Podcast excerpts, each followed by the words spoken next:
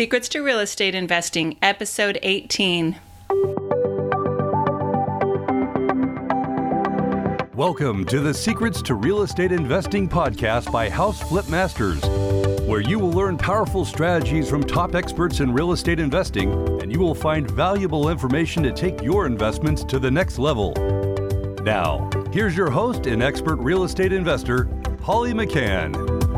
Well, hello, and welcome to another exciting episode of Secrets to Real Estate Investing by House Flip Masters.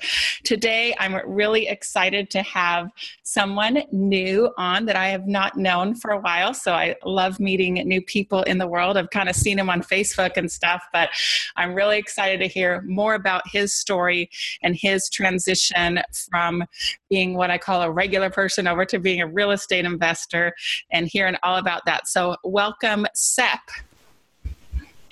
Thank you, Holly. Uh, glad to be on here. well, I'm really glad to have you on. Why don't you start by giving us your background, your story, and how you got to where you are today? Sure. Uh, so I have been investing in real estate now for about six years. Uh, prior to that, I uh, well, I've lived in Orange County all my life, uh, so not too far away from from you, and um, you know, kind of grew up as a normal kid, um, uh, played video games, you know, liked comic books and all that. And um, I, I, was raised in that kind of traditional uh, uh, thought, you know, with parenting, saying go to school, get a job, um, you know, get good grades, and not really as much on the entrepreneurial side of it. So I, I did that, you know, went, went through electrical engineering. And um, when I graduated and finally got into the workforce, that was in about uh, August or July 2008. So that's when the economy was just taking a big tank. And um, yeah, I, I, don't know if you've ever seen the movie Office Space, but what I envisioned a job to be like was was very different. So it was a movie from like the late '90s, Jennifer Aniston, really funny movie. But um, it's just basically about you know this company where everyone that works there they're just they're miserable there they're, they're not really living up to their potential um, you know the the bosses are just kind of typical egotistical um, you know not really caring about the, the employees well-being or um, their happiness at the company and it has an effect right so I know it sounds kind of draconian, but I, it was um, it, it, was it was really um, kind of different than the way I envisioned. So spent you know i got out of school at 26 and spent a good part of like 20 years of my life going to school then four months of that job i got laid off and oh my um, gosh what, yeah. a, what a like oh that's a killer you work your whole life up to that and then you get laid off so right like oh my gosh redirection huh yeah and prior to that um, I had a, a coworker that I was working with um, we said, you know, hey, the stock market's it's doing really it's it's pretty low right now. It's a good time to buy. So he was telling me his his uncle had made some really good moves and and uh, said he was investing like twenty thousand dollars in Washington Mutual. So I thought it would be a good idea for me to take my life savings and put into that stock. And we know how that went. So oh, oh my gosh. yeah, so kind of kind of learned it the hard way. Um, so I was laid off. You know, lost my savings. Um, moved back in with parents, and um, it was uh, it was kind of a surprise because you know the expenses kept rolling in every month, but I didn't have any type of income at that time. So thankfully, found another job. And at the second job, I, I, was just always a little nervous. Like, what if you know? Every, all the all my coworkers and the bosses were always talking about the economy and how how risky it was, and you know, sales were down and all that stuff. So I I wanted to work as hard as I could, but at the end of the day, I didn't have control of you know the bottom line of the company. Um, around that time, that's um, that's when I, I thought it would be a safer idea for me to go back to school and get my master's degree. So I was wasn't sure if I should get an MBA because I've never taken any business classes or go for my robotics degree, which I, I chose the latter.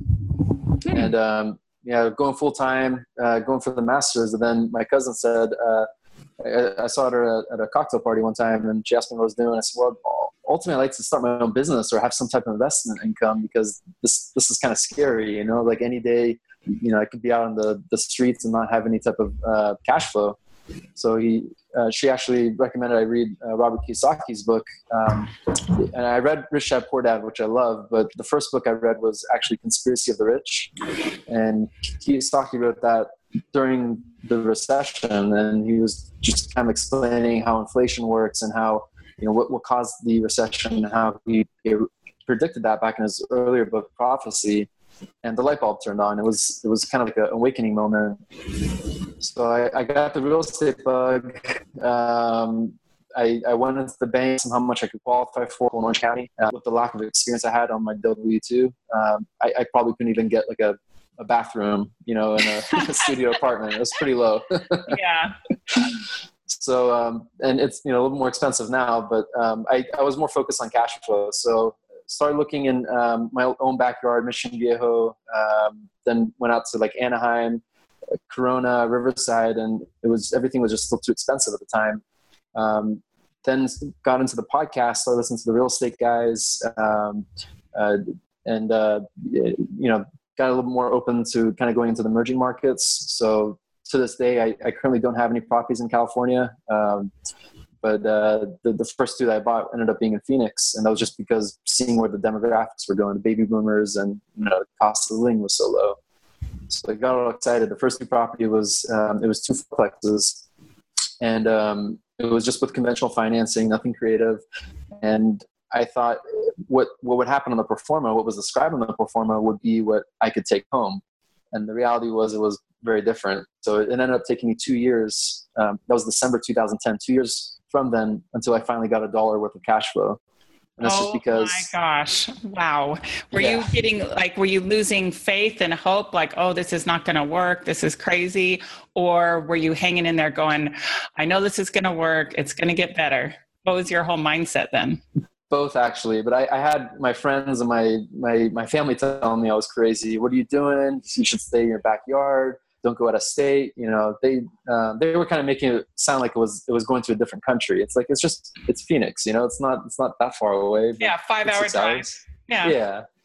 so, um, but I, I did see the long term because um, you know I we I had a lot of um, eviction problems, property management uh, problems. The third property I bought was another fourplex that was with owner financing, and one of the units had a meth lab in there. Um, so here I am, you know, five months into investing and already dealing with a property that has, you know, multiple evictions, meth labs, and uh, you know, tenants leaving, putting bleach on the carpets and bashing the windows. Oh my gosh! Oh. Yeah.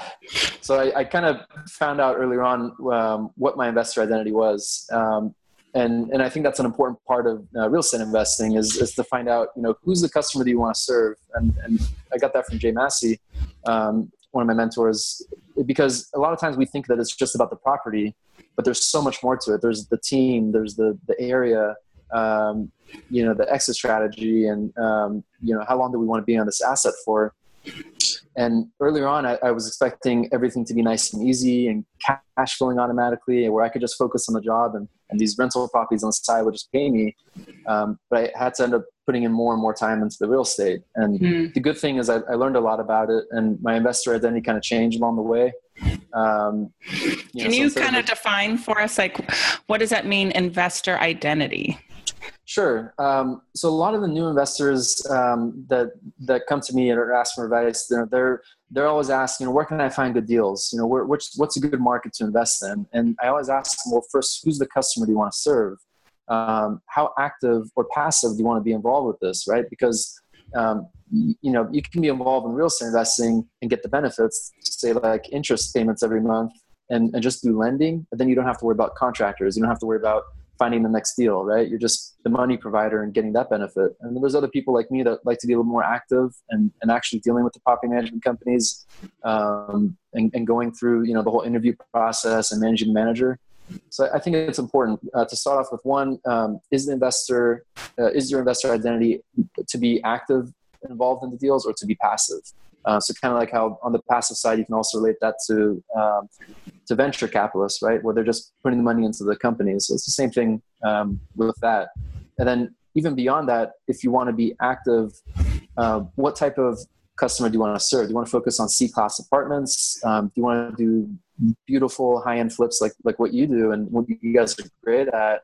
Um, and you know, or do you want to do you know senior living homes? Do you want to do uh, uh, you know sober living care? Like there's all these different customers you can serve with the real estate um, you know, veterans housing, and um, you know, they even have refugee housing, which I found out about recently. So, but all these require uh, different types of teams and managers to handle that, right? Like you, you probably wouldn't um, use the same property manager in in like a A class neighborhood as you would in a C class neighborhood, right?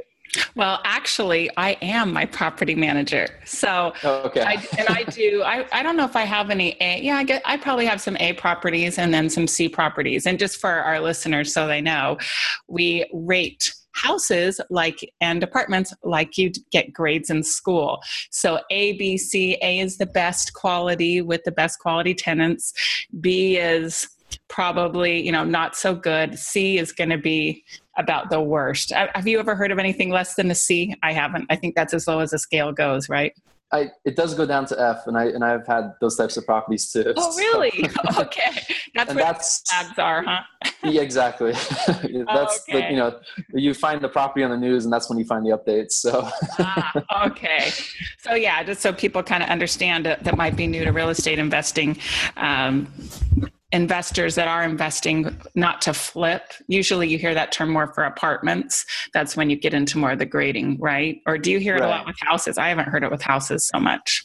I, I, think it applies to both because I mean, just the difference is with apartments, you'll have all the units in one address, right, in one building, but you would still have that with with houses too. And um, and it's not that, and it's not to say that if you have a C class management company that they're that they're not as good as like an A class, but it's that that C class manager speaks the language of that C class tenant, right? Like they'll exactly. put formica instead of granite, or um, you know maybe it's uh, like a certain color of paint versus you know something else. Then. So you want the best quality for each asset class, but just to make sure that they're aligned and they they know how to handle that, and serve the tenants. Right, and just to clarify what you said, we said the best quality for each asset class.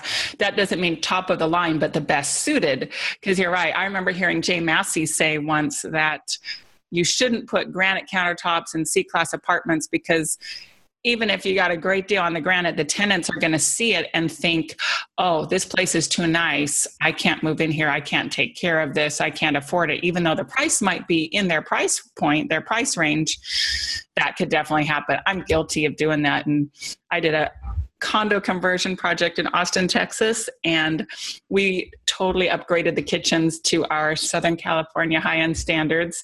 And oh. I think it hurt us. Like we spent more than we needed to, and it wasn't the right fit. So that's a really good point that you need right. to make sure you're outfitting your houses and apartments to the correct spec level. Right. Yeah, definitely a great example of that. And I, I, I made those mistakes myself too. So it's kind of, but you know, good experience to come out of it. Definitely. So you talked a little bit about investor identity. Can you describe for our audience what your identity is? I think you alluded to it. You're active and you're managing managers, but and then also kind of catch us up to where you're at. What is in your portfolio today and like kind of what you're working on today? Like kind of take us through the rest of the process from the beginning problems to where you're at now. Sure. So, um, kind of a summary. I've, uh, to date, I've gone through about um, uh, 12 property managers. So that's about eight different property management companies. Um, and that's, you know, sometimes I have to let them go. Sometimes, uh, you know, they'll fire me as the, as the real estate investor. Um, so it's, it's not, you know, it's, it's the one type of vendor that you can work with that um, they won't you know, like you can, um, if you need a house that needs uh, to be painted, for example, right? You'll, you'll have a bunch of painters that want to come and bid on that property, right? They'll want to do earn your business. Mm-hmm. But with real estate investing, if you have a problem property or say like an apartment complex with high vacancy or a lot of crime, um, it's it's going to be hard to get that property manager's attention if, if they can't handle that and if you're not paying them enough for it, right? Because it, it could take more time than say another property three times the size that pays them you know four times as much income out of it. So um, you know definitely you know a good pay uh, a good team um, does need to be uh, paid you know well accordingly. Um, and it's you know it's, it's one of those things you have to keep them accountable but you don't want to be um, a pushover uh, about it like i was when i first started on. I uh, earlier on i, I make mistakes of um, you know when I have the wrong property management company or the wrong team in place, I kept them too long um, instead of you know doing the interview questions upright and and um, and be more diligent about it. Like when I first started investing, I would ask my management companies three questions: um, How much do you charge? What do you think about the property? And when do you start? And you know, they hired them right there. Now I take them through like a 90 question interview process. Wow um, yeah and it's just through you know earning the stripes and um, making mistakes and failing forward you know, what do you do? You accept cash on this property? Um, have you ever been foreclosed on by any of your, uh, or have any of your clients ever been foreclosed on? Have you ever been sued by a client?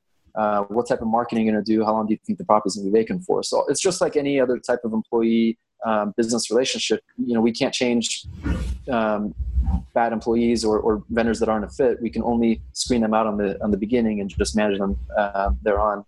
So, um, oh yeah, go ahead. Well, I was going to ask a question on something you said. Why would a property manager fire you? Great question.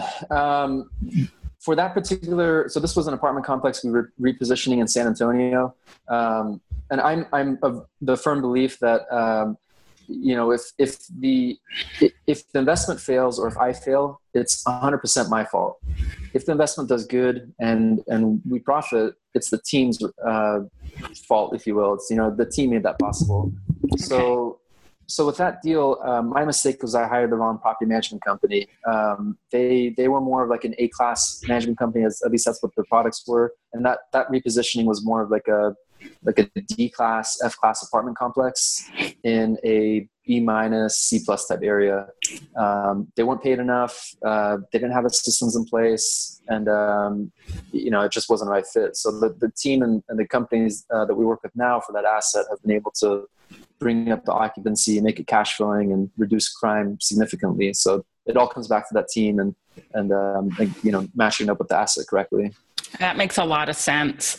So it was just a an appropriate separation. They weren't the right fit for the job, which sounds like with your 90 questions you ask property managers, you probably don't have that problem so much going forward. I mean, they just weren't a good fit from day one, sounds like. Right.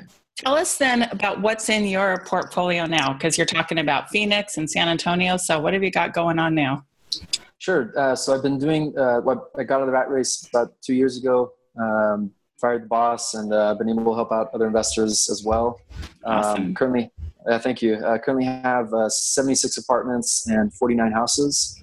Wow. That's, that's in uh, Phoenix, uh, San Antonio, Texas, Richmond, Virginia, and Kansas City, Missouri, and looking to expand to a couple other markets too. But have phenomenal teams in those markets uh, that help me get there. Well, congratulations. That is huge success. And you're holding all those. So are you are not a flipper, you're just a holder, is that true?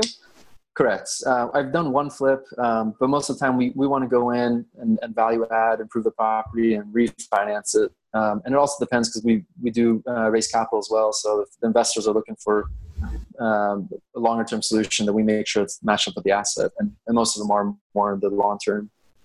Excellent. Well, that's really exciting. Hey, would you share with us, um, or, or you can be thinking about, we can talk about some other things, kind of what's your, your biggest lesson you learned, and then maybe your most successful deal, if you have any numbers or general round numbers of um, one of your successful deals that you could share. Sure. Um, I think the probably the the um, the deal that uh, was the most successful and ended up also being the, the most stressful. Um, ah. and that was going back to that San Antonio deal. So that was a 52 unit apartment complex. Um, purchased that in um, December 2012, and we structured it so it was uh, virtually no money down. We just paid for the, the broker commissions. Um, and that's because we found out what the, the sellers were looking for. They, they weren't necessarily just looking for the highest price at, at the longest closing. They, they wanted to get out of the asset as soon as possible. Hmm. So we were able to help, to help them get there. Um, and it was basically we assumed the commercial loan and then the seller carried the, the down payment. Um, and we just put the money into the rehab. So bought that property for about 1.3 million, put in about $350,000 into it and then it recently appraised for uh, it was about 2.4 million, and we did a wow. refinance, and yeah, we were able to pull out the equity, all the equity put into it, and and also improve the cash flow at the same time. Fantastic. I love it. Yeah, I would definitely say that's a good success story. Cool. What would you say um, was one of kind of your biggest lessons you've learned in your real estate investing path? Um, definitely that the that real estate investing is a business and it's not just about the properties I, I feel like once you treat it like a business it's it's so much more enjoyable it's so much more fun and and less stressful because if, if it's just you know about the properties, then um, I think as investors, we kind of become commoditized, right? But if you have that system in place, um, your team can send you the exact assets that you're, you know, properties that you're looking for um, in the markets and be able to kind of treat it like a production line, if you will, right? Like mm-hmm. Um, having inventory coming in, you know, improving it, flipping it, renovating it, whatever it be, and then exit strategy out of there. Um, and that that's you know uh, it, it, wasn't always like that for me personally, but um, the sooner you can scale, the sooner you can systematize it. Um, you know, learning from Holly and um, you know she, she's kind enough to share her lessons on the on the podcast and from the other um, interviews as well. Um, it, it really makes a difference with it, and and that way you can make money when the market's going up, when the market's flat, and even on a down cycle too. Oh, I love that you said that. There is always opportunity. You've got to be flexible. You got to change. I mean, I've only been in the business eight years. It's eight years this month that I bought my first flip. So I don't have the same experience as some people have been through multiple cycles.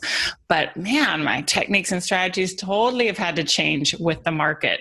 If you don't bend, you break or you die. Right. You just got to be flexible. All right, I've got a few more questions I want to get through here before we wrap it up. So, um, yeah, why do you like houses more than apartments? Great question.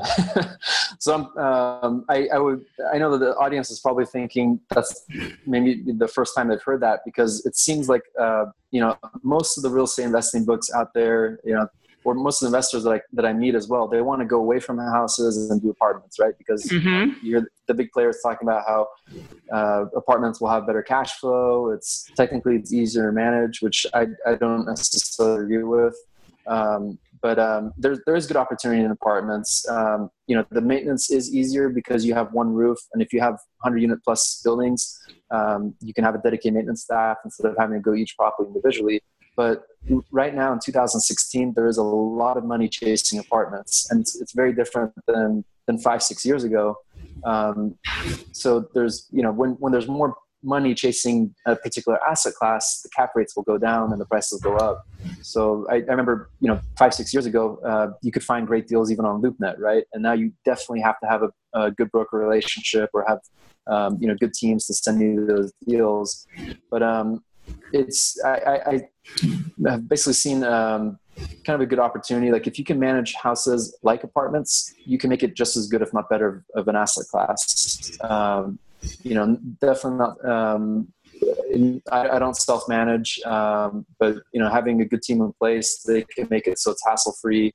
Um, you know, as there's repairs coming in, there's there's after-hours uh, maintenance guys that, that, can take care of that. Um, you know, working on tenant retention programs, and the good thing is there's a lot of financing available for that too. And with houses, if you have say portfolio of 10 houses versus a 10 unit apartment building with any of those 10 houses you could maybe sell off one of them flip it uh, maybe if one of them is appreciating a little bit higher in that part of town you could do some extra renovations to it but if you have that 10 unit apartment building, you're kind of stuck with that one particular as, uh, that mm-hmm. address. Mm-hmm. So just, I feel like there's a lot more uh, flexibility, a lot less competition, and um, a, a, lot of great ROI available in those those types of uh, single family deals.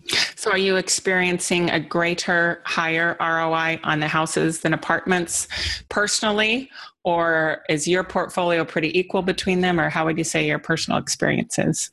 Well, currently I still own more uh, apartments than houses, but the focus now is primarily to, to acquire portfolios of houses. Um, and we also acquire them even individually. So um, in, in, one of the markets, the team is sending over off-market deals, you know, kind of one by one and assembling that portfolio.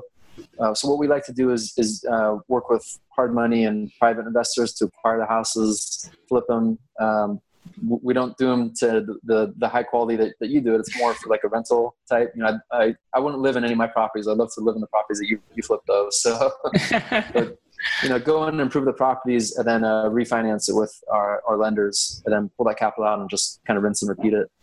Love it. Okay.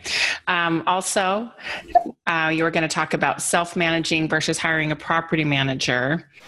When you're remote, like you are, you have to do a property manager, right? Right.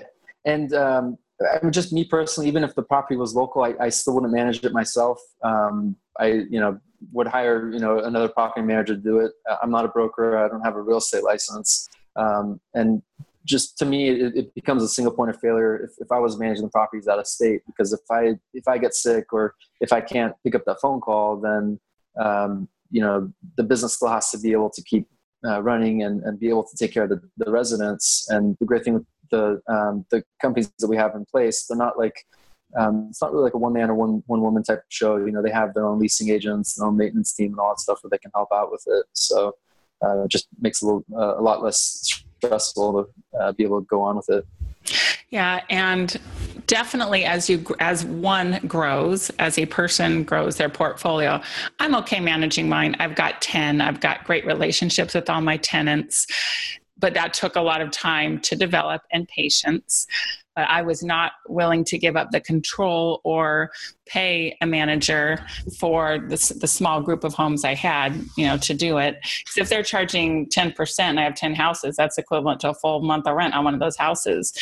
And so that's why I'm doing it myself. But if I were to grow my portfolio like to your size, it wouldn't make sense. That's not a good use of my time if it started to take over my time. Right. But definitely, you know, for our listeners, the larger you get, you want to systemize it, scale it, hire someone to do it, even if it's someone personally hired by you and not a management company.